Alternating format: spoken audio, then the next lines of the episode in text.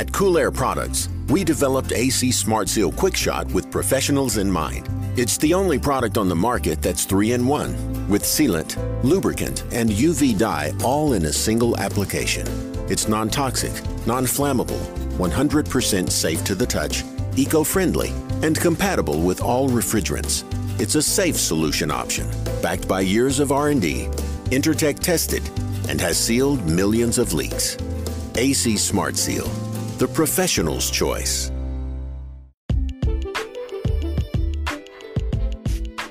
What's up, HVAC people? We're back with another podcast. Thank you for returning and listening again.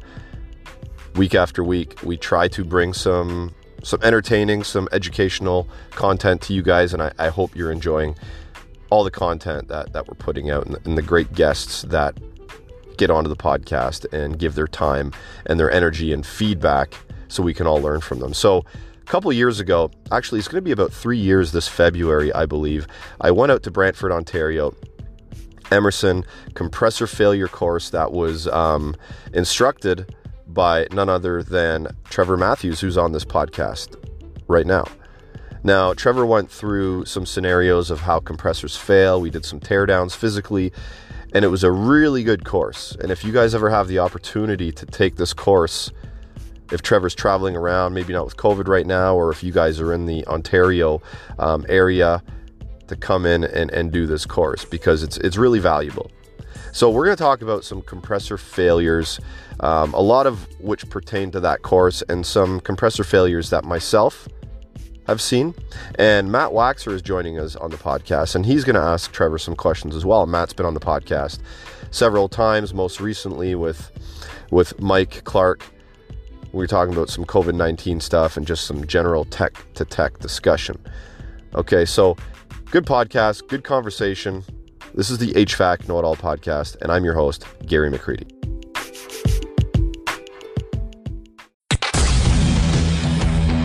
Welcome to the HVAC Know It All podcast. Recorded from a basement somewhere in Toronto, Canada. Your host and HVAC tech, Gary McCreadie, will take you on a deep dive into the industry, discussing all things HVAC. From storytelling to technical discussion. Enjoy the show. All right, gentlemen. So, Trevor, you've been on the podcast uh, multiple times, and so has Matt. So, you guys are both back, and I think we're going to have a pretty cool discussion here. Trevor uh, was, geez, man, maybe two and a half years ago now. Like time flies. That I was in in the uh, the Emerson office, and we did a training course based on compressor failures and we did a bunch of teardowns you had somebody cut a, open a scroll compressor and we looked at a bunch of different ways a compressor might fail and how you guys determine the failure yeah first off i want to thank you for having me uh, again on your podcast gary much appreciated and yeah that was a that was a little while ago um, time does fly by pretty quick but uh, yeah that's one of my favorite courses do i'm glad that you had a chance to come out that day and it's a lot of fun to have mechanics uh, take that course. I've been with, uh, I've done it a lot of times throughout North America, and with really new guys as well as really experienced guys. And uh, at the end of it, I asked all of them, uh, "Did you get at least one thing out of this this training session?" And every time someone says they get something out of it. And the funnest part for me is seeing the guys um, some of the guys for the first time seeing an open scroll, for an example, or maybe they work on residential stuff and don't get a chance to look in a semi hermetic and, and, really get inspired on working towards uh, uh, equipment like that to work on. You know what I mean? So, yeah, I, no, I, I definitely do. And I, I can see how somebody that's been in the trade for many, many years can learn from that because there's a, there's a lot of techs in the trade that they'll they'll change the compressor, they'll check it, they'll do this, they'll do that, but they've never actually taken the time to pop the top off a scroll compressor and look inside of it. Which when you start doing that stuff, and actually Matt sent me something today. Was it today or yesterday, Matt? You sent me that uh, cutaway of of the uh, temperature pressure relief. I think that was uh, this afternoon. Oh, okay. Um, all times right. kind of blurred together. I've had a yeah. all, all my really all my days, days and all my days and hours just kind of blur together. But um, I, I make a habit of that is is taking apart things that I just pull out of whatever. Like it, sometimes it happens by accident. Like the other day, I um I dropped a an ignition control and the cover bounced off and i'm like whoa look inside of here. This is cool. And then we start looking at stuff. But a lot of times i do it on purpose. I'll take apart relays and i'll look inside of them and or transformers or whatever it might be. So anybody that takes apart anything and puts it back together is going to learn is going to learn a lot about that specific item right? Right trevor? Oh yeah exactly. 100% the more you can look inside uh, compressors, equipment, scrolls, even uh, hermetics. And I don't suggest on like every scroll cut it open. There's definitely you have to look into the warranty, reach out to the Copeland authorized wholesaler and ask them if mm-hmm. it's a mm-hmm. warranty, things like that. You you know because if it is a second failure, we're going to inspect that scroll compressor. But if it's out of warranty, you don't know why that compressor uh, is either not working or has failed. Um, it's a good opportunity to learn and to be honest, the guys I get, uh, I see more and more guys opening up scrolls, and these guys email me and say, "Listen, Trevor, I, have been lately the last the last six months or last year, I opened four or five scrolls, and I've learned so much in those scrolls, uh, and found the problem and fixed the problem where." Before they said, well, you know, it could have been that the second failure could have been because I didn't find the first failure, you know, oh, it's a mm-hmm. burnout or it's an electrical failure. But really, what caused that electrical failure? Yeah, yeah, no, it's it's so so, so Matt. Um, have you ever been out to, to this course that we're discussing? I should have asked you that beforehand. I haven't had the opportunity. It's uh, definitely on my bucket list of HVAC courses to check off uh, when it gets back up and going again. Um, hearing Trevor mention about autopsies on scrolls here, uh, harkens me back to a, a post that uh, you put out. I have no idea how long ago, Gary. Uh, was a scroll compressor that on the system the uh, piping that was installed was never cleaned properly and uh, never deburred, and all the copper burrs within the piping ended up actually uh, embedding themselves and copper plating the actual scrolls themselves. Yeah, that that that might have been something I shared, but I, I've I've I have posted a bunch of stuff regarding copper plating and, and shavings coming out of piping. Um, I th- I think I posted one recently where it was uh somebody had filmed they cut the com- the the compressor out and they were banging on I believe it was the suction line and just a whole bunch of copper filings were falling out of it. So I don't know if this was from the factory where it got built or if it was uh, something that somebody did while they were installing like the line set, but it was a residential unit and, and all these copper filings were bouncing out, which is, which is no good for a system by any means. So, I mean, Trevor, let's, let's say, like, let's go back to that course for a minute.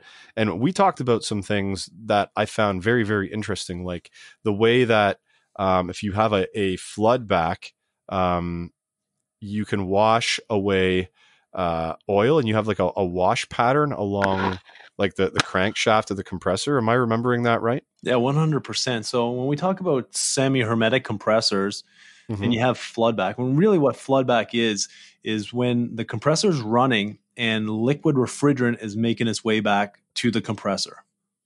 So anytime your compressor is running and that evaporator can't boil off the refrigerant uh, and that liquid makes it down the suction line into the compressor. And so, really, what happens is that liquid goes into the stator or the motor part, and there's a lot of heat generated in there. So, if it's a small amount of liquid, it usually can boil off.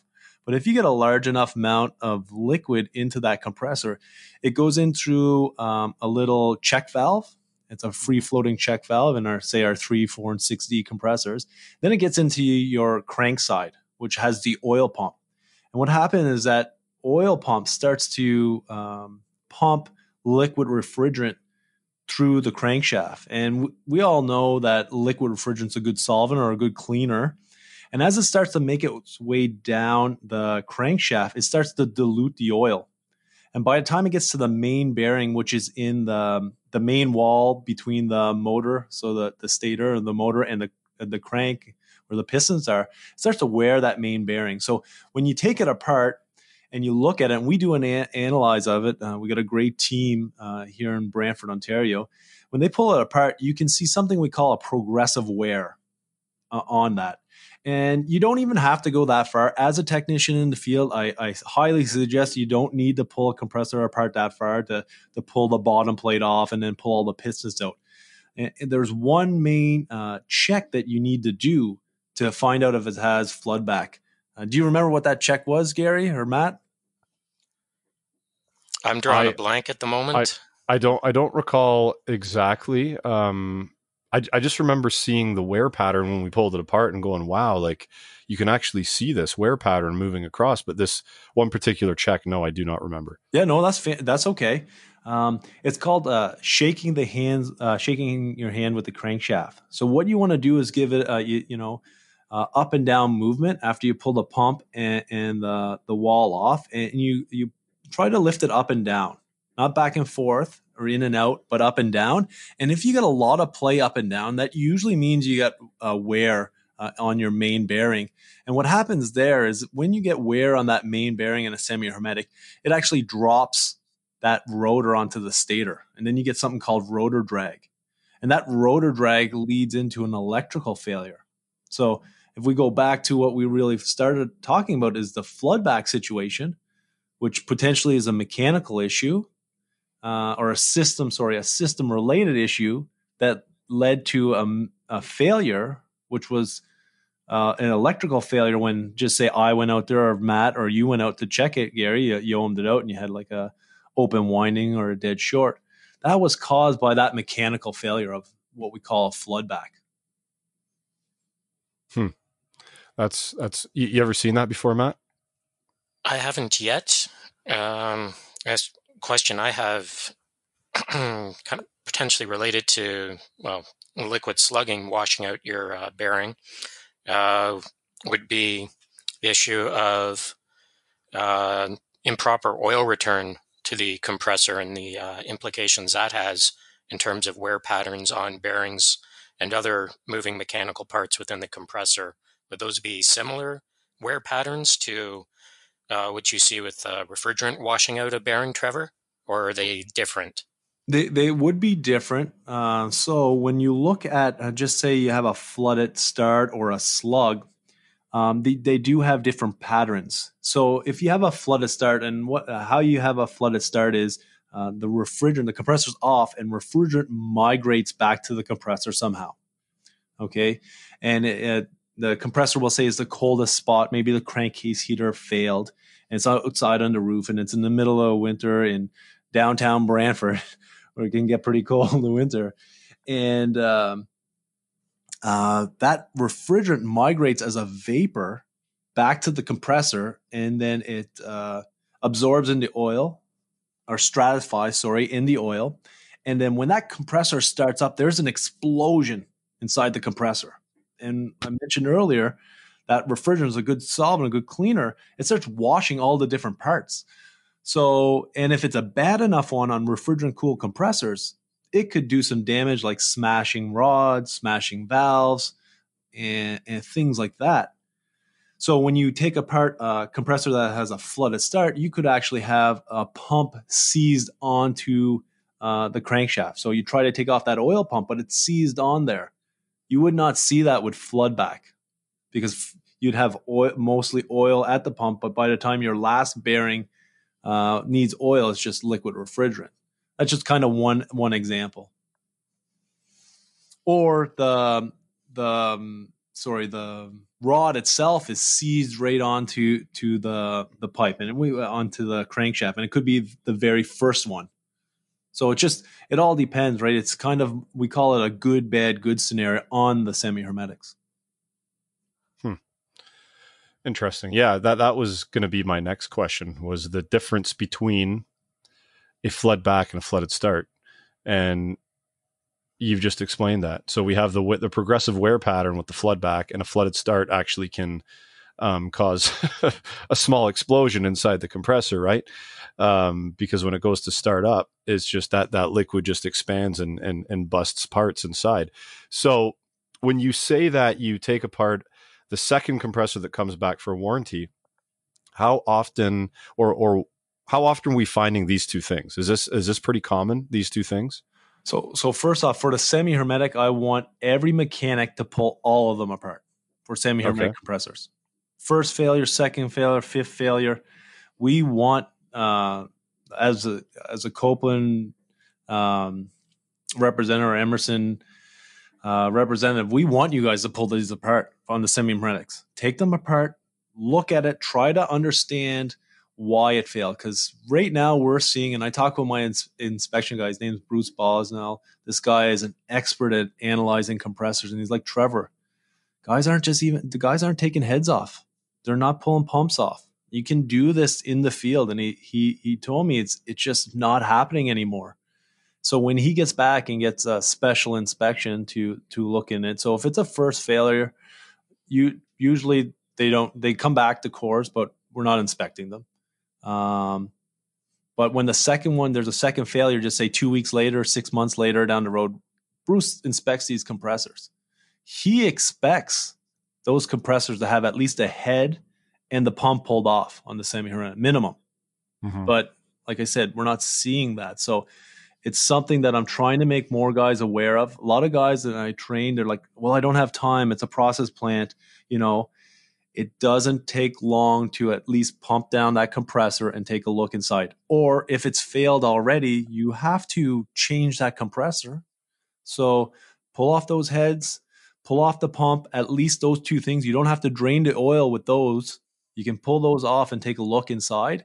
And that's really what I want everyone to start doing. If they can just even do that, pull a couple heads off, pull the pumps off, jam all the parts back in if it's a failed compressor. Yeah, that that makes sense, and and I I understand the. Uh, I was going to mention the the time constraint thing because I I find more and more that it, it's like yeah go go go we have this call that call and it's it's harder for for the text to take these things apart within billable hours uh, is just my experience. So a lot of them, if they want to learn, they they need to do it on their own time, and a lot of techs aren't going to do it on their own time, unfortunately, because they want to get paid for every I, I, I had this argument once with with one guy. It was lunchtime, and I and I and I I think I pulled a head off a compressor. I think it was a little Copelametic, one of those little Copelametic compressors. Trevor, case, yeah, yeah, maybe. Yeah, I, I, I'm pretty sure, and I'm like, yeah, I pulled the head off on my lunch to look inside. He's like, on your lunch break. I'm like, yeah, man. He's like, well, I get paid for everything I do on the job, and I'm like, dude, like, really? Like, you're gonna argue with me about this? I'm learning something, um, yeah, it might be on my own time. It's my lunch break, but guess what?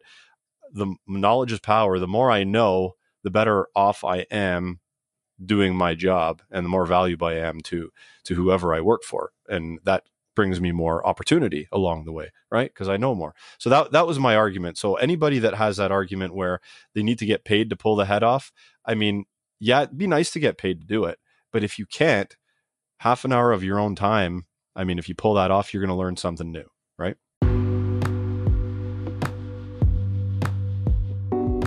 Let's take a quick break here. Now, if you guys haven't heard about this program, it's basically for designing refrigeration systems. It's by Danfoss. It's called Coolselector 2, and it helps you de- design refrigeration systems from scratch.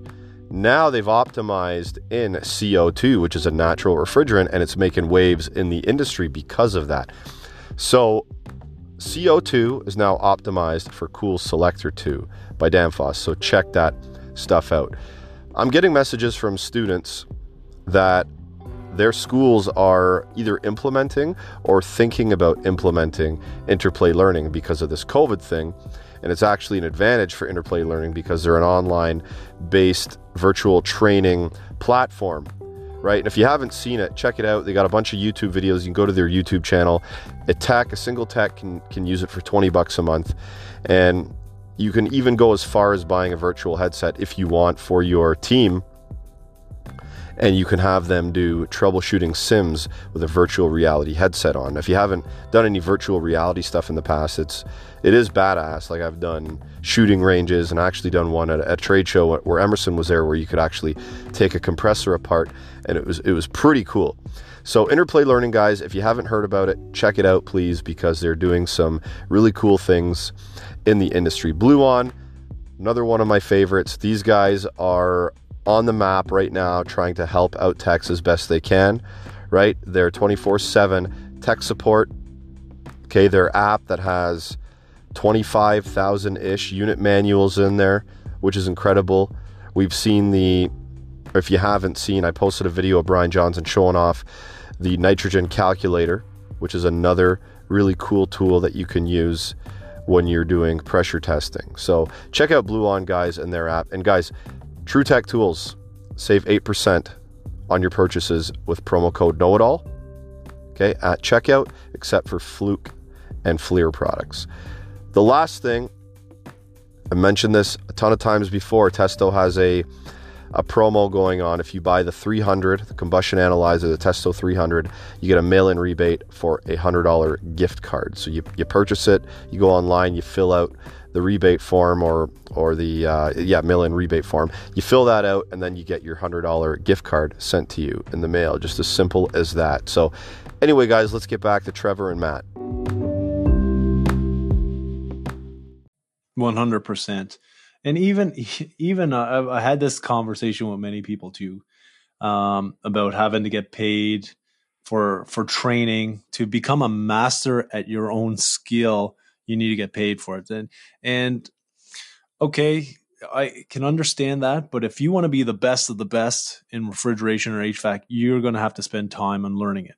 Uh, we're a skilled mm-hmm. trade, and uh, there's so many different pieces of equipment, different compressors we have over 25 different types of scrolls. And every one of them work differently different capacities different refrigerants different internals you know? And you don't learn that overnight. I feel like i've been in indenting myself the last or you know training myself the last six years on on compressors understanding them in and out. And to be honest with you gary matt i feel like i'm a newbie. Uh, on these because every day I, am learning, I'm reading up more about them, and lots of this is outside my uh, my billable hours, I guess, uh, because I want to make sure I can provide the knowledge to the next technicians out there, and because I think it's valuable to understand how to do your job uh, uh efficiently, effectively, and, and to get back to the point of pulling a head off and pulling off an oil pump. If you don't if you change that compressor, we'll just say, and you don't figure out that problem, and that compressor fails six months later, who's covering that bill? You know what I mean? Like, and do you feel you? Hopefully, you because I wouldn't want just say a 4D or a couple thousand dollar compressor to fail six months after I replaced it. Uh, I'd I'd feel terrible for the customer because we as technicians are not cheap. We're we're very expensive and uh, and we're paid a lot of money to do a good job. Right? Yes. Yep.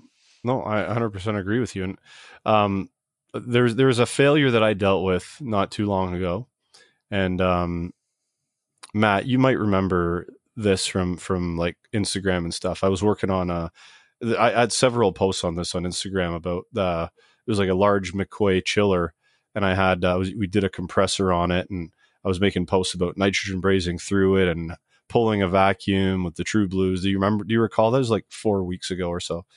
Uh, do recall going through those. Um, don't recall the entire story behind uh, the work that you did on that McQuay. Um, but I do remember that's, seeing the good. True Blue that's, setup on it. That's good because I'm going to tell it.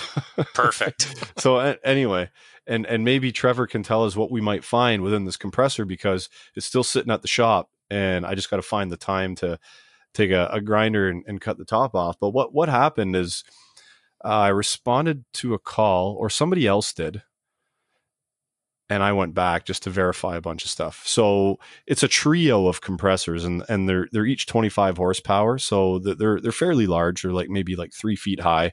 They weigh like 400 pounds or something, like maybe a little bit more than three feet high, but they weigh about 400 pounds each.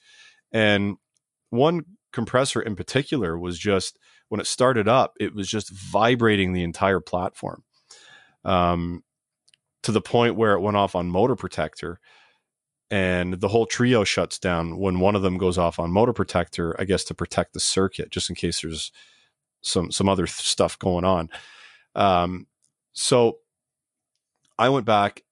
I I reach. I, I thought maybe there was some liquid in there or something like that. So what I did was is I took the the recovery machine and I recovered. I, I isolated the suction line and the discharge line because you can do that on this particular chiller from the rest of the system. And I recovered everything out of the three compressors, put it back into the receiver just moved it from one section to the other because I thought maybe there's some liquid in there and it was trying to start and it was vibrating.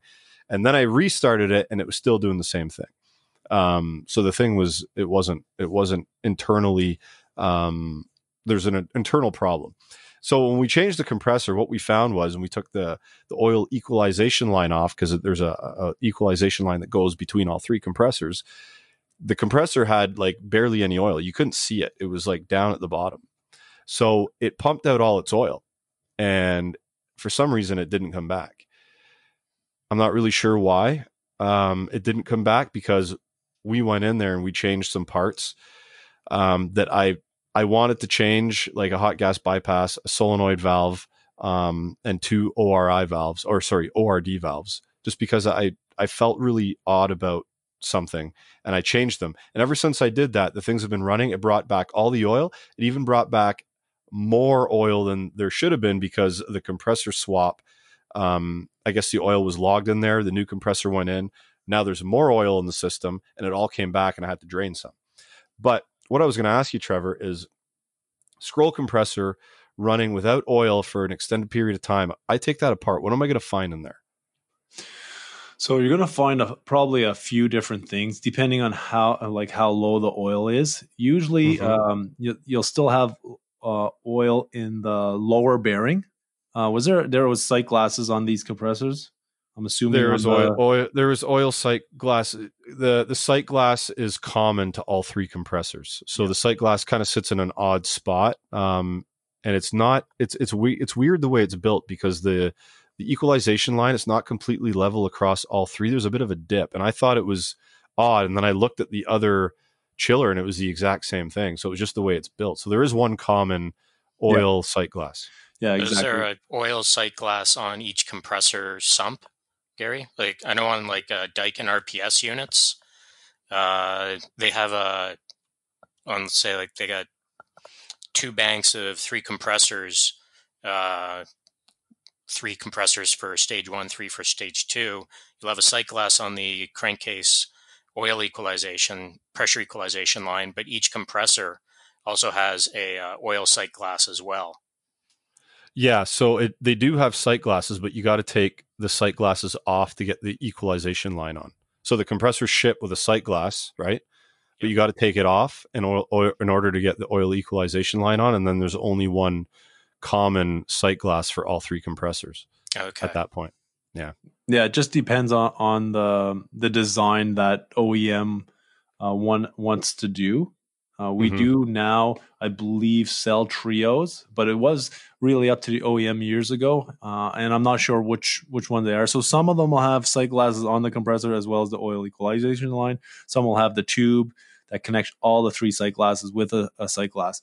But to get back to your to your point, Gary, what you would see is um, most likely you're going to see uh, a see probably a seized um, bearing and bushing right at the the top, right under that uh, orbiting scroll, the oscillating scroll. So the bottom mm-hmm. one that's on the thrust surface.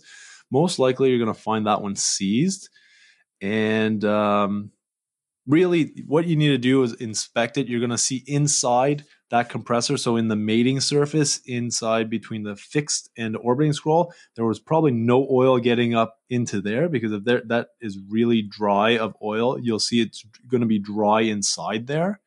Mm-hmm. And you'll probably have scroll galling inside the scroll set as well.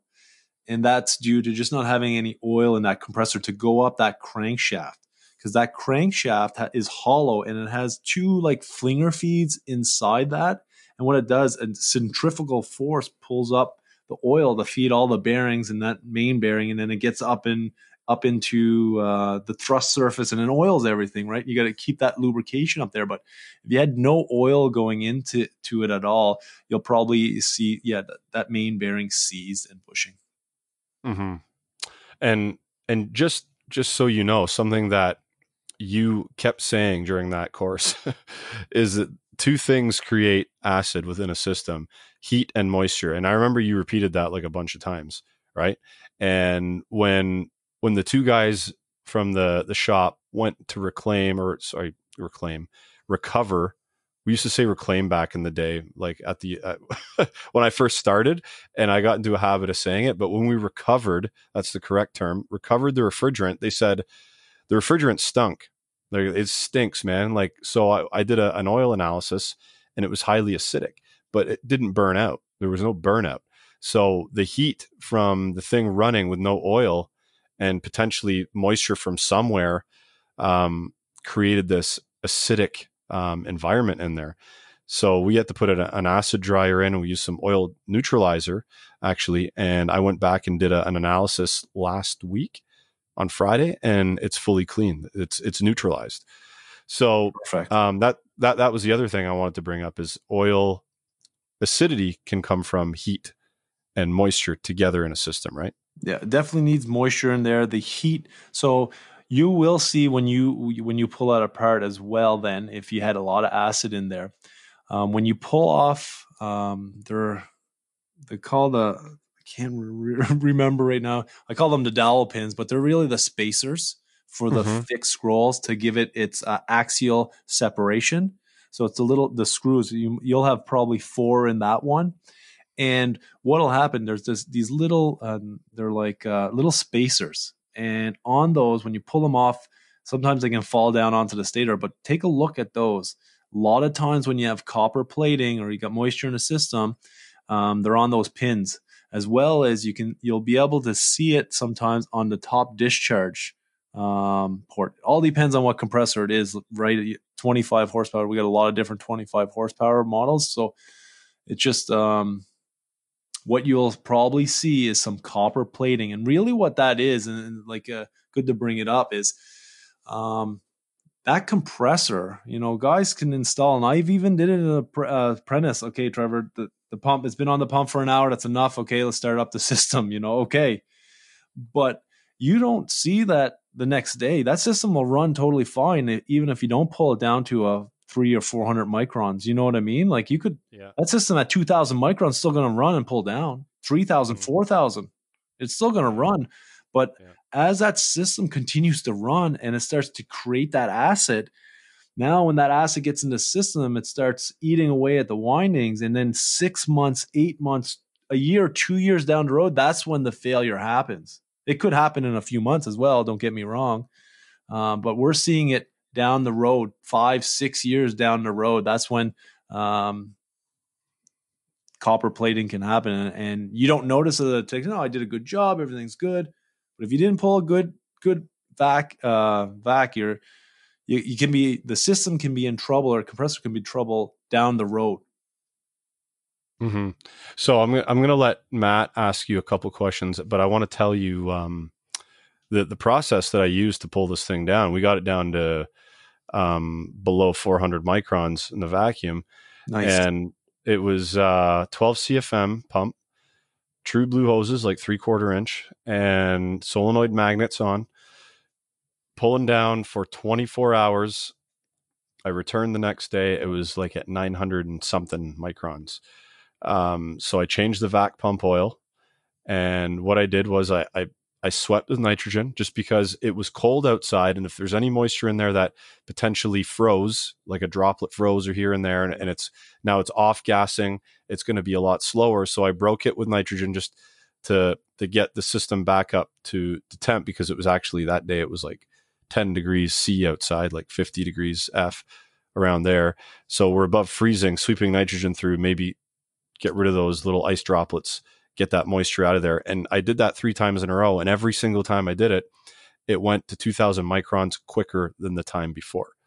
So that that was cool to to see that happening, getting to 2000 microns in an hour and a half, then getting it to it in an hour, and then getting to it in 45 minutes. Because it maybe the the timing I just explained wasn't correct, but it was it was similar. It was something something like that, right? And then I let it go for another 48 hours. I'm like, I'm just going to let it run. It doesn't need to be up and running till the end of the week. So I let it run for two more days and returned, and we were down below 400 microns. So I was happy, and that's when we started to charge it up. But that was the patience we had to use with that system of the oil change and the triple sweep and letting it just continue to run and, and, and go. So we got it down to where we wanted it. And, and I think that's going to help the, the machine run for a lot longer now than, than what happened before. Anyway, Matt, I'm sure you have some compressor failures that you've had in the past that you might want to uh, ask Trevor, yeah. Trevor about. Well, just kind of continuing on some of the like issues that we've been uh, going on here about uh, why compressors are failing. Um, being a service tech, um, I'd be kind of remiss if we didn't bring up, you know, just regular, proper maintenance on uh, your systems, making sure that your uh, coils are clean, that uh, you know you have proper uh, voltage coming into your systems as well, because these also play a, a role in leading to down the line compressor failures from what I've experienced thus far. Yeah, for sure they do. It's it's very important to understand a lot of that I think I always talk, and when I'm doing trainings and stuff, I, I talk to the mechanics and technicians and say, a lot of times it's going to the basics. I used to, to be honest, I used to get really nervous when I was on call and so get a call two o'clock in the morning, got to go to a grocery store I'd never been to before, and it's like, oh, the gas, the the system's out of gas, or um, you know, the compressors failed, the racks down, and a lot of the times it was simple stuff. I overanalyze it before I even got there, and then you know, it's a frozen coil or a plug drain. And don't get me wrong, there's many nights that I was, you know, charging racks up that didn't have no gas or there wasn't enough gas, winter, summer charge some, at some of these stores. But it's going back to the basics. Um, when you're when you're looking at a system, you go to a system, do some visual checks right off the bat. You know, listen, look, go go check. Is the fans running in the evaporator? You know, go check that evaporator. Is is it running properly? Is it dirty? Just like you said. Is there any dirt there? Is is uh, can you hear the uh, whistling at the TX valve? Is there a, you know frosting at the say the filter dryer for example? Is the honeycombs dirty if it's in a case? You know, just start with those things. then you know, touch the liquid line. Is it warm? You know, touch the suction line you know and just get kind of get a, a um, an idea on just these visual uh, inspection and listening and touching to see w- what's going on. And over time as like a, a beginning apprentice you know you're not really going to understand what it's supposed to feel like or hear. But what you want to do is just start building your senses uh, as a mechanic. I talked to one of my good buddy nigel um, out in calgary alberta he's been in the industry now 20 years. I, I, even worked under him for a few years as my foreman. And this guy is a great guy, great mentor to his team. And he's like, Trevor, I can go into uh, uh, onto a rack system right now and just listen inside there, and I can tell what compressor is the the one that's doing the worst on the rack now. You know what I mean? Just so much, just going into so many rooms and just listening to it. Or he can go over and start feeling the pipes and which one's not feeding properly or which one's feeding overfeeding or underfeeding just from that experience. And this is how the old guys did it. Um, then you get out the proper tools you know like then you get out your gauges then you get out your you know temperature probe because you need to do that. You need to verify that. Um, but I've definitely seen a lot of guys like my buddy Nigel and other old school guys that could grab a pipe and say this is about 95 and I put my temperature probe on, it's like 96 or 95.5, you know, just that much experience. So it comes in time, but these visual cues is very important uh, and, and, definitely listening around. Yeah, harkening back to Gary's uh, HVAC sixth sense. It does That's take time to develop. That's exactly um, what I call it. I remember Gary talking about uh, you know, his uh, calibrated superheat hand, yeah, subcooling hand for uh, checking systems. But then, you know, once you've done that, uh, you know, tactile check yourself, you know, like you appropriately uh, point out there, Trevor, you're going to, you know, break out the appropriate tools you need to verify what, you know, your HVAC sixth sense is telling you, what your HVAC spidey sense is saying, hey, I got to, you know, look a little bit further, break out, you know, a clamp temp probe on this line, see if I actually, you know, think the temperature is what it actually is uh, and then you know that leads you down the next uh, you know rabbit hole of investigation to try to get to the bottom of whatever issue you're dealing with. Yeah, exactly. And and if you ever get to a point where you know, uh, that you're spending a lot of time in one area and you haven't written something down, you haven't put any tools on the system, and you know, you're just maybe kind of like chasing your tail or a little fluster, stop. Stop what you're doing. Take a break. Grab up a water or a coffee, whatever you need. Make a phone call to a buddy. Say, listen, I've been looking, I've been checking. The coils are clean, the fans are running. This is my superheat, this is my subcooling, this is my amps, this is my voltage. And I'm just stuck. You know, I don't know where to go from here. Every there's guys on on your crews that want to help you know and if they don't want to if those guys on your crew aren't very helpful other guys in the industry like gary or myself or other people want to help you uh, but you do need to have some information. You can't just go to a job site spend four hours at a job site and haven't put a clamp on or your your gauges on yet you know and i've seen that and i've heard that from service managers. Send a guy out there and i get a call after four hours and he has no information, no subcooling, no superheat, no voltage, no amps, none of this stuff. So what did you really do in the last four hours? But if you can get that data, and uh, Gary, I can send you um, our uh, say our compressor troubleshooting checklist. You can send it to all the listeners uh, and, and start with that. You know, there's a lot more information on there than you need to really take down. But if you can fill like a, a form out uh, before you know and give it to somebody else to help you out until you can get that knowledge on what's really going on with the system because it doesn't happen overnight. Like I'm still a newbie and I've been in the industry since 2004. Yeah, I would, more I would, information would, you can. Or sorry, go ahead, Gary. Yeah, I was just gonna say I would love to have that uh, compressor checklist just to check it out and, and and I'll post it online for sure. And I was gonna say, and to kind of further Trevor's point, um, before reaching out to a buddy, and you have that guy who's on a site for four hours hasn't collected any data about or any information about why he's there for a particular service call. It's kind of pointless to reach out and with nothing other than, oh, the system isn't working. Well, what have you done? What have you looked at? And what information can you collect before you reach out to a friend, a colleague, another technician, a, a tech support line? The more information that you can you know collect yourself before making that reach out it's going to make your troubleshooting you know, collaboration with whomever you're reaching out to that much more productive rather than taking time with them on the line then asking you to take a measurement for you know your superheat or subcooling if the system can even run it's yeah. kind of yeah. showing res- respect to the other people you're reaching out to that you're not trying to waste their time by just showing up to something and going, well, not working. Um, tell me what's wrong. And put in the time to try to figure out, you know, at a bare minimum, like what are the voltages coming into an appliance? If it is running, what are your superheat, subcooling? What pressures do you have? And then reach out for additional assistance if you require so.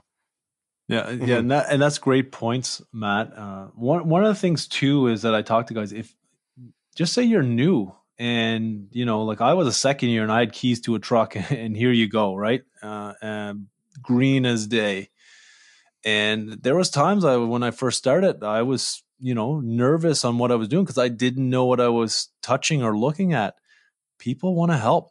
Just say you haven't really put gauges on or uh, to check a defrost differential valve tell somebody that. Don't be scared because there's a lot to know in our industry. Yes you, know, it, it's nervousing. And I've been there. You know, I asked questions that I was really nervous to ask. And they're, you know, when I ask the question, they just give you the answer. Most people want to help, even if it's your boss or your manager, you know, and you know, a lot of time you're looking for a job and you want to get that job and you you say you have all this experience. Be honest. You know, if you don't have experience and say, I want to learn this stuff, because most companies want to help. They want to make you good so you can go out and be good at your job. Yeah, it's it's very true, and and I think that finding a mentor is super important. And this is kind of what we're talking about is is reaching out and asking someone because I I've seen it a lot of times where I get messages daily. Like my inbox is like I, I don't have time to answer all these people with quality answers. So I, am sorry if anybody's messaging me and I, I, can't get back to you with with a, a quality answer, but because I just don't even even though it's called HVAC know it all, I really don't know a hell of a lot to be honest with you. I know I know what I know and that and that's it. I can't I don't know what code 952 is on a Sanyo XLR like I just made that model number up, but I don't know that stuff, right? I don't know it. So I think you need to find a mentor that that's able to help you and finding a mentor is, is difficult because a lot of a lot of techs do want to help, but a lot don't. And, and and I've seen both. I've seen where you pick up the phone and call someone and you get yelled at. And I've seen where the tech will actually come out to your site and help you and spend time with you. There, there's there's a total 180. And then the online part, you get online and ask a question. Some people tell, well, you shouldn't be in the trade if you don't know that. Um, or call a real tech are the answers that you get. And it just it discourages people from ever asking again. And some of the messages I get is, hey, my journeyman don't want to help me. Please, I really need assistance. Can you help? And I do my best if it's a generalized type question, but I, I just find there's there's such a need for more mentors and better mentors within this trade to help the younger techs that are coming through. Yeah. And I've heard both sides as well. So one tip right now for any young young person out there, uh, if it's equipment that is in the last say 10 to 15 years, there's a manufacturer of that equipment. You know, it could be um, York, Right, Ref Plus, Heatcraft, Daikin, I think you meant, or McQuay chillers. Call those guys. Have that model and serial number. Do some checks. You know, get that super heat subcooling. These manufacturers want to help. You know, reach out to the manuf- uh, the equipment manufacturers. Have some information ready for them. Yeah, maybe the journeyman that you work for doesn't want to help, but the manufacturers want to help you know and if you know if they just say they can't help at that time go to your local wholesaler your author you know your distributor see if you can find someone to help there they want to help you know you know once again depending on which distributor it is and, and things like that but i deal with lots of those guys and a lot of them want to help you know they want to help the the technician well it's um but what you want to do is you got to ask first don't be scared to ask and if that journeyman doesn't want to help you, ask a different one. Don't ask that guy again. Yeah. I, I mean, Matt, Matt, have you like you just Matt just recently got a CFQ, Trevor, but oh, congratulations. I, That's awesome, Matt. Matt Thanks, but, Trevor. But I feel Matt Matt's more like a I feel Matt's one of those guys that's been there before because he just seems a, a lot more um I, don't know what the word is, Matt, but you seem like you've been in the trade a lot longer than than what your your your experience tells me, or or your years in the trade tells me. Just because you're very methodical in your approach, and you you, you seem to to know a lot more than the average guy or girl that just gets their CFQ. So uh, that's that's sort of a te- different than the average bear. Some people might say that that that's a that's a testament to you. But Oh man, now now I lost my train of thought. I was giving you too many compliments. What were we talking about there? uh, something about mentorship. Yeah, mentorship. okay, that's what I, that's what I was going to ask you. So because you just got your CFQ and because you've been going through your apprenticeship the last five years, was it easy for you or hard for you to find a mentor to lock onto? Uh, both. I you're gonna have through an apprenticeship, you're gonna have really good mentors, and you're gonna have really crummy ones as well. Um, and my advice to anybody who's you know, a registered apprentice or well, just an apprentice in general coming up in the trade, it's take the good and the bad with every mechanic, every journey person that you work with, and take the bad, get rid of it, take all the good little points that you learned from everybody, and make it your own. Um, there's going to be days where you know you've learned a new method to do something within the trade. Some, let's say, a new way for evacuating a system, and you come across an old school tech who wants to do two smokes and a coffee, 20 minutes, no micron gauge, we're good to go. And you want to go a bit of a different route. Well, you got to follow that journey person's lead to a certain degree, but down the road, you know, take some of the tips that that person's taught you and get rid of the not so favorable practices that that person has uh, shown you within their work regiment. Was kind of one of the best tips I could possibly give out to your audience for people that are they're starting to learn the trade. Also, spend lots and lots, and have I said lots yet? Lots of time learning on your own. That's one of the only ways you're going to make yourself better.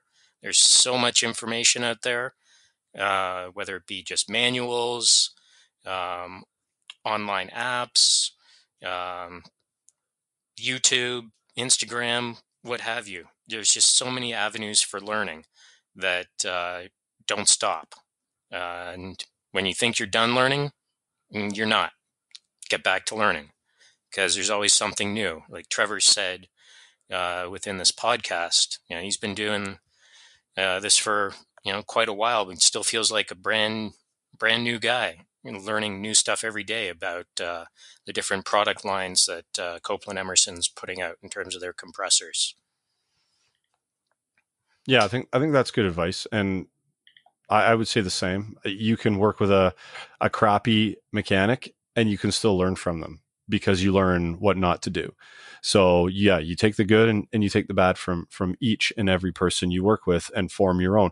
Just like my old instructor used to say, which I've repeated a million times: read three books and ask three people, and form your own opinion. And it's it's not to be taken like um, it's not to be taken to the exact. Uh, it, it, you don't have to do that exactly. Read three books and ask three people. You can just take opinions from different people, random sources, and form your own at the end of the day. Right? It doesn't have to be taken literally. But I mean, we we have a little bit of time left, and, and Trevor, since we're on the topic, or we started with the topic of compressor failure, to end this off, can you give us some pointers on how we can avoid a compressor failure on a brand new say say we change the compressor on a system we just s- slap it in there. What can we do to avoid the compressor from failing prematurely from that point on? Okay well first step i please inspect the, the compressor before or go to your local copeland authorized wholesaler and say please send this back to copeland for an inspection if it's still in warranty because we will inspect it for for you to help tell you what happened to that compressor the big thing is just so you didn't have time for that, you couldn't, you know, um, get it inspected uh, from us, or you couldn't cut it open. The the big thing is is doing the checks. So just say you do everything right, you nitrogen purge while you braze it in, you wire it with the correct wires, um, you pull the, the proper evacuation and you you charge it up um, correctly. We'll say the checks that you need to do every time uh, I believe is you need to check your your suction and discharge pressures and temperatures. Write those down. You need to check your amps. You need to check your voltage. Write those down. You want to check what is your um, coil is your coil clean your condenser is it clean what is your td across it so your air in and your air out what is your subcooling at the condenser? So check check it. You can take your pressure and your temperature right at the outlet of the condenser. Um, you get to your uh, filter dryer. Check the temperature across that filter dryer. You check next. Check. Look at your uh, sight glass. See if there's any moisture in that system. Then you go to your uh, TX valve. Check if your uh, what your subcooling is at your TX valve. Okay. Next is what is your uh, TD across your evaporator coil, your in and your out temperature? What is that? Then at the outlet of that evaporator, check your superheat. What is that superheat supposed to be? Find out from that manufacturer. Go back into the manual. From, from there, check your superheat at your compressor. If you can get those points, um, you can figure out do I have enough charge, not enough charge? Do I, you know, um, is um yeah do i have enough charge in there? Do i not have enough charge? Am i meeting capacity? The other things you have to make sure you do depending on your system is after you do all those checks you need to make sure that system satisfies and make sure those checks stay in place. You need to check those as well after a defrost if it has a defrost your system because you want to make sure through any running condition that compressor stays in its operating envelope. And that system doesn't um, you know doesn't flood back the compressor doesn't overload the compressor overheat the compressor. And when you understand compressors and i highly recommend all all the listeners out there take the time to understand the compressor you're working on get the AE bulletin the compressor manual and understand it. That is the one of the biggest things. It's like gospel to me now because if you give me a model number of a compressor say a scroll compressor i'll go get the manual and i'll tell you what that low pressure control should be set for what that high pressure control should be set for what should the superheat be at that compressor. So i, I rambled on a little bit there but if you can get those checks and then check it through all states to where it shuts down then you should be good you and or you find out another problem, right, and fix it. Mm-hmm. And how important do you, or to you, how important to you is checking discharge line temperature? Every time, every time. And what and what can that tell us? Well, it's going to tell you many things. It's going to tell you if your compressor is running too hot. It could tell you. It could give you an idea if your return gas temperature is too high. You're doing a low temp system. Vaporize your oil. Yeah, for sure. Like depending on the compressor, at 300 degrees, POE starts to lose uh, uh, lubrication, and then at 350 starts to break down. So on a semi-hermetic, for example, if you measure it six inches out from the compressor on the discharge line, it's 225. That in that head could be 300 degrees because at the rate when it discharges out of that discharge port, that's the hottest point. And then after it goes out of the compressor down the suction line, it starts to de-superheat until it gets to the condenser. And then it condenses. So it's very vital every time I tell guys to make that check because it'll tell you, okay, if I'm running too hot, is the return gas really high as well? Um, is my compression ratio really high? Compression ratio is really important. If you guys haven't um, uh, don't know about compression ratio, follow up with Gary. I'm sure he has already talked about it many, many times. It's so important to understand compression ratio. When I was a technician, guys, I did not use it. Uh, I did not think about it. But as working with compressors now, if you have high compression ratio, causes a lot of heat, which starts to damage the internals, and then your compressor is not going to last the life of that equipment, which it should. Yeah, I, f- I find checking um, on on systems that you can't put gauges on because I I do a lot of I have to do a lot of inspections on reach and stuff, and a lot of them you can't put gauges on them. So if you get a baseline of discharge temperature, like when the thing's brand new, I find it's a good way to sort of know what's sort of happening within that system. If you just check check the discharge line temp, yeah, it's like it's like 170 degrees when it's brand new, and then like six months down the road, for example, if it, if it's creeping up, why is it creeping up? Like what's going on here? Um, so it gives you a baseline first of all, and then it gives you an indication of of things that could be happening within the system, and then you, you go around to the other side and you go, oh, the condenser's plugged. no wonder the, the, the, discharge temperature is high. So it, or or the fan's dead, or or one of the blades is ripped off, or or something like that. You know what I mean? Um, I I find it helps on systems like that is to check discharge line temperature, and it just kind of tells you a lot of, of what's going on. Uh, going back to uh, Trevor's mentioning of you know, do your time in putting in reading in the AE bulletins um, for different compressors. It's me putting out a, a plug for um, great apps would be uh, everybody go get yourself the uh, AE Bulletins app. Uh, also get in the interim, also grab the uh, Copeland Mobile app and the uh, Fault Finder. They're gonna, if you don't have them already, uh, you should start using them. Yeah, 100%, Matt. 100%. Uh, I use those, to be honest, every day. Uh, I get calls from technicians from all over Canada and or emails, and I just go right to one or two of those things that help them out and send it off to them. Here you go. Here's the able and check it out. Um, and it's a helpful. These are helpful tools to help you uh, along your journey. Uh, we, you know, we can't give you the answers, but you can find the answers. And the best thing is for you to find those answers. Uh, when you find them, usually a light bulb goes off. You're like, wow, this is it. And I like your point there, Gary, on, on those smaller systems. A lot of the issues that, that come into systems is because of technicians and mechanics. If you didn't have to put gauges on a system, uh, that system is probably better off uh, because I've seen it time and time again. And I've even done it um, as six foot hoses. You know, let's check the pressure. Didn't clean my lines out. Don't even know what refrigerant may have been in before, and it could have been oil in it, and just throw it on a system. You know what I mean? So. Mm-hmm.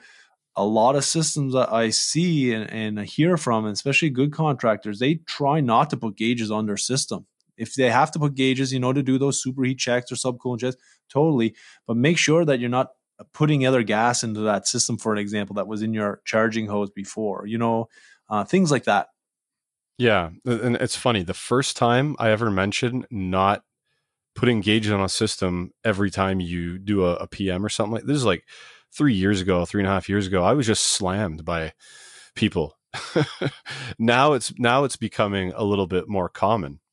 I think what also is becoming more and more common uh, practice that I see, well, that I implement, uh, if I have to actually gauge a system, I'm breaking out uh, my smart probes on uh, check valves, minimize refrigerant loss, um, and you're able to, you know, get every bit of information you need that uh, you would otherwise off of just a set of compound gauges. Um, you get it right then and there on your phone. Uh, Fantastic. Whether you're using you know, whatever brand you're using, Fieldpiece or Testo. Awesome products that uh, highly recommend people implement in their uh, tool regiment. Yeah, yeah no. they are they are great for that purpose. And and just a, a quick story, like I, I I take care of these chambers in this one building, and they're bringing the manufacturer in from the states, and they were doing their inspections, and then they're like, okay, these guys are way too expensive can you do the the the PMs on these? I'm like, yeah, like they're just chambers. They got they got heating, they got cooling, um, some fans, and like there's nothing special. Like we'll figure out any proprietary stuff with the manuals and tech support. And one of the checks they were doing was checking the pressures, and these things contain ounces of, of refrigerant. And they're like, yeah, well, you have to do the same inspection the uh, the manufacturer does. Well, I said, well, I'm not checking the pressures every six months on these as he's done because I'll tell you why because of you can remove gas you can um, there's all kinds of things that can happen I could put contaminants back into the system potentially if my hoses are not clean or whatever and I said I'm not doing that guys I said it's for your own benefit I said eventually down the line if I put gauges on for 5 years we might see a slip in in um, reaching set point and you guys are going to ask me why. And I'm be, because you made me put gauges on for the last three years and we've been removing gas every time. So I refused to do it and I won. I said, what I can do for you guys to make you feel comfortable is I'll take my electronic leak detector and I'll go around the entire box and make sure there's no leaks. But if it's reaching set point, right, and we can see the trend logs and there's no weird um, timing between reaching set point, then we know the system is fine. We don't need to put gauges on. So that's just a little bit of a story where I had to fight back on this putting gauges on the system every six months. Yeah, good, good. No, you, you good. If you know the system and you work on it all the time, and you understand how that system works and runs, you can just do it on temperature. You know, you go across those condenser coils and uh, evaporator coils. Are you are you meeting what um, you're supposed to have? and then just putting your temperature probe on the suction line, the discharge line on multiple spots. So at the compressor, at the condenser in, at the condenser out, you know, at the evap in, at the evap out, it's going to give you a lot of information. Is that coil sweating? You know what I mean? Just by that visual look. Um, and if it's a maintenance uh, and the system's running properly, I you you don't have to put that ga- the the gauges on. I don't recommend it. And uh, just like you you gary I, I, would fight that because if if it's running perfectly fine and you get all the right temperatures and all your logs are good uh, just write down the temperatures mm-hmm. yeah man That's that's what I do. So I mean, we've gone for an hour, guys. So do, do you have anything to throw in, Matt? I, I know that you've always got something to say. Did you do any research on Trevor before we started? Trevor? Uh, no, no, Matt, no, Matt, no Matt's, real background Matt, research on Trevor. Matt's very good at doing research on on guests, so I was kind of scared that he'd bring up like what color your slippers are and, and stuff like that. But fantastic, uh, turquoise, if I'm not mistaken. Yeah. No, there you go. No, it's uh, I, it's always uh, good to you know hear from Trevor and hear uh, information coming out of Copeland, and and one day hoping to be able to get out to uh, Brantford for a training course with him, see him yet again, and uh, you know just grab little tidbits of knowledge that uh, he has. If I can grasp little shards of that, I'm just going to be that much more better of a tech. Well, thanks, 100%. Matt. Yeah, so there there are some things that uh, I would like to just tell a few listeners. Uh, Emerson uh, this year came out with a lot of free trainings, like uh, LMS training. So if guys are saying, "Well, I can't afford to go to school," or "I need more training," um, there we have over 110 courses, and I'm pretty sure uh, you post this before, Gary. But just to remind guys that we have a lot of free trainings. Uh, it can be overwhelming, but get on there um, and, and, check them out. There's a lot of other manufacturers giving free training out too. Spend the time and do these trainings. Um, we have right now. I have contractor toolbox talks going on, um, which you can head to our website. It's uh, climate.emerson.com and then go to HVACR, uh, HVACR training and then there will be a little tab on contractor toolbox talks. We did one today on scrolls, uh, my good friend Don Gillis, and then we have another one tomorrow um, as well. But check those out. We have them on demand. Uh, really want to share as much knowledge uh, with your listeners, uh, and we're here to help. That that's what a lot of the manufacturers. That's what Emerson wants to do. We want to help the industry. We want to help the technicians better themselves. And uh, if I can help one or two people, like I'm real happy with that.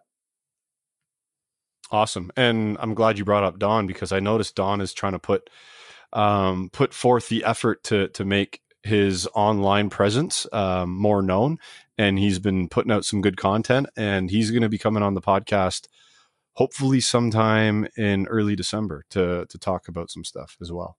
Awesome, yeah. Don's a great guy. He's a wealth of knowledge. Um, he's going to be a force to be reckoned with in uh, the training industry in the coming years for sure. And uh, it's a great, a great person too. So good. I'm glad he'll be on here. Awesome. All right, guys. Well, I appreciate your time. I appreciate you having uh, having me on and uh, having the opportunity to talk with Trevor again. Awesome. Yeah. Thank yeah. you so much, I, Gary. I, for ha- you go ahead. no, no, no problem. I was going to say, talking to Trevor again. I guess we weren't recording when everybody when we were talking about how you guys met up in the grocery store and chatted, but that was anyway. Yeah, watch out for uh, random Trevor spottings out in uh, Ontario. Um, he'll peel you aside, and uh, you'll have a good, you know, forty-five to hour plus chat uh, just about HVAC. Trevor has a absolute passion for uh, connecting with uh, technicians that are out out in the field. So keep an eye open for them. Thanks, Matt. well, the, the, listen, the GTA uh, and the outside um, surrounding areas, there is a lot of people, and there's a lot of HVAC companies and a lot of HVAC tech. So there's there's a lot of wealth of knowledge within this area. I think um, when it comes to the grand scheme of things, when we're talking about North America, like there's obviously we're not the biggest city in North America, but we're one of the biggest and I think there's a ton of companies here and there's a ton of wealth and knowledge. And um, I'm starting to see a lot more techs popping up online that are from the Toronto area. And, and when I pop into the supplier, um, people will be like, Hey, Gary. And I'm like, I turn around and I'm like, Hey, man, nice to meet, like, finally nice to meet you. Um, cause I talk to these people online all the time and they go by weird names on Instagram, like, um, at HVAC, um, whatever HVAC ninja or whatever, like, you know what I mean? And then you finally get to meet them and see their face and get to meet them in person and, and shake their hand and, um, or fist bump during COVID and, and get to know their names and, and, stuff like that. So it's, it's very cool to get out and, and meet all these people. So thank Fantastic. you guys. Appreciate it. Trevor, great info as usual. Matt, thank you very much for joining us. You always add some some great insight into the conversation. Now, guys, compressors they can mechanically fail, potentially maybe, right?